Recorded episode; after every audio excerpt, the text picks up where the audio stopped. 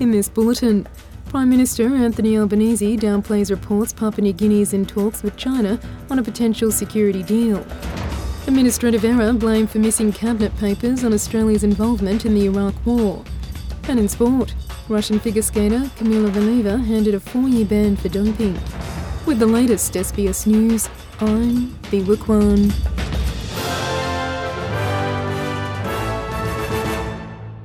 Prime Minister Anthony Albanese has downplayed reports that Papua New Guinea is in early talks with China on a potential security and policing deal. It comes weeks after deadly riots in the capital, Port Moresby. Speaking at a press conference in Townsville, Mr Albanese says Papua New Guinea makes its own decisions as a sovereign nation, and he says the country has no closer friend than Australia. He says Australia remains the security partner of choice for Papua New Guinea.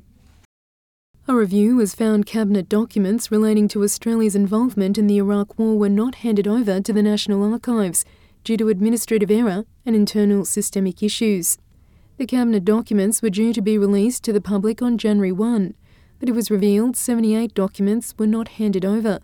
13 documents related to the Iraq War. The review was led by former Director General of Security Dennis Richardson, it concluded the COVID pandemic made the existing systemic issues worse, with issues including inconsistent understanding among staff of their archival obligations and having no staff with record management experience. The police officer that was driving an unmarked police car that was involved in a fatal collision with an Indigenous teenager will be referred to prosecutors for potential criminal charges. Jai Kalani Wright has been described by family members as bright, funny, very happy, and the life of the party. The 16 year old suffered critical head injuries when he collided with Sergeant Benedict Bryant's car, throwing him from a trail bike in Sydney on February 2022. He died the following day at Prince Alfred Hospital.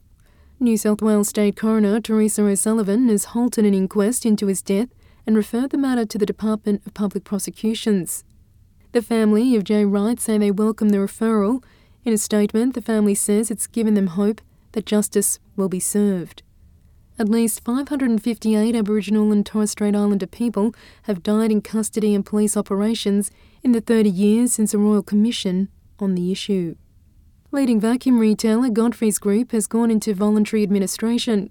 More than 50 stores are set to close across Australia and New Zealand in the next fortnight, costing almost a third of jobs across its 600 strong workforce. Three partners of PricewaterhouseCoopers Australia have been appointed as voluntary administrators of Godfrey's Australian entities. Airline passengers in Australia are paying up to double for fares on domestic air routes where competition is absent.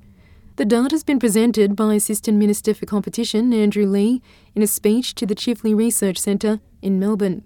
He says early findings of the Competition Task Force set up last year shows competition exerted significant downward pressure on airfares. It takes the threat of another airline entering uh, or the knowledge that another airline will soon enter.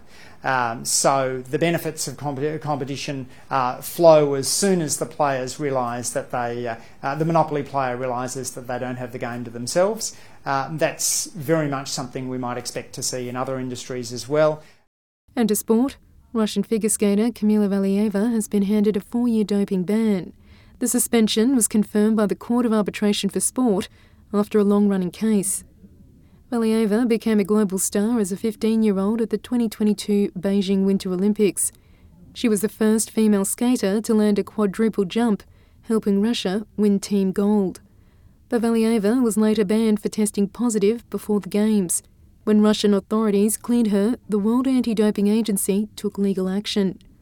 Olivier Niggli is the Director General of the World Anti Doping Agency. It's been a, a, long, a long case, and we acknowledge the fact that it took a long time to get resolved.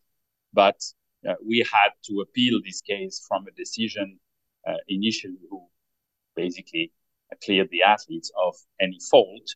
And we felt it was unfair to the other athletes who were partaking in this uh, competition. And uh, CAS has agreed with our position, which we are pleased with. And that's the latest from the SBS Newsroom.